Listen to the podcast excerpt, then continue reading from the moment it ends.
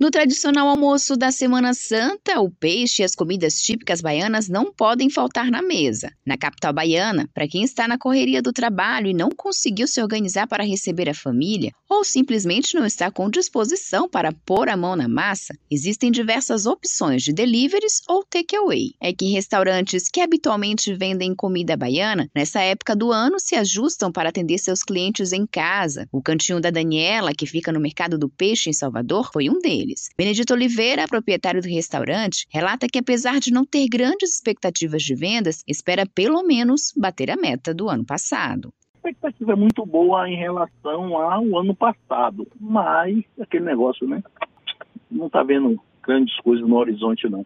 O povo está meio sem dinheiro e tal, né? Mas não vamos desanimar, não. Nós estamos preparados, né? Nós estamos preparados para bater a meta do ano passou. Eu tenho projetado aí para vender na média de umas 150 muquecas por aí, entre peixe, camarão e outros tipos de muqueca que nós temos.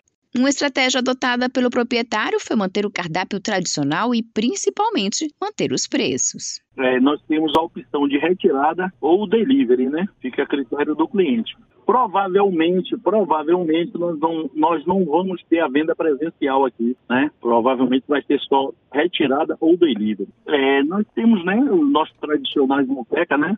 As moquecas tradicional. Nós temos também, vamos ter também o o combo de comida baiana, né? Que é vatapá, caruru e feijão fradinho, que é o mais pedidos, né? Porque o povo nem pede tanta coisa assim, de diferente. Pede mais o tradicional, cara, Semana Santa e tal. E eu não moderei meus preços, não, entendeu? Meus preços estão os mesmos preços que eu estou praticando durante já dois anos. Outro conhecido dos baianos e turistas é o restaurante Cantinho da Jô, que fica na Vila Brandão, no Largo da Vitória, que também se adaptou para a Semana Santa. A cozinheira e responsável pelo estabelecimento, Joélia Ramos, se diz ansiosa para o aumento das vendas. Estamos ansiosos para ver se tem uma melhora nas vendas, né? Que com a saída do carnaval, sai o verão, aí as vendas dão uma caída, a gente espera esses dias de, de feriado para dar uma movimentada, né? Vou funcionar aberto, normal, presencial e com delivery.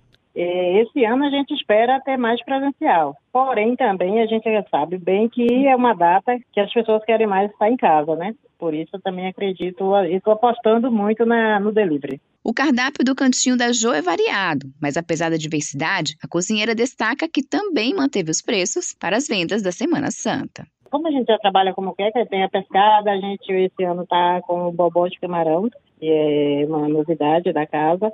Tem o, a mariscada, que também é uma coisa que sai muito. Uh, o camapovo, também muito pedido, a moqueca de camarão com polvo.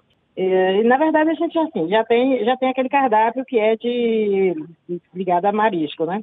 Então a gente não faz, não tem muita novidade. Quem não quiser fazer comida na sexta-feira, quem receber seus, eh, suas visitas de última hora, também pode contar com a gente. A gente tentou manter o preço do cardápio para não ter muita polêmica, né? Ou aumentou os preços, a gente sabe que na Semana Santa tudo a gente compra com aumento, mas aí fizemos o possível e conseguimos manter o preço. Josi Braga, para Educador FM.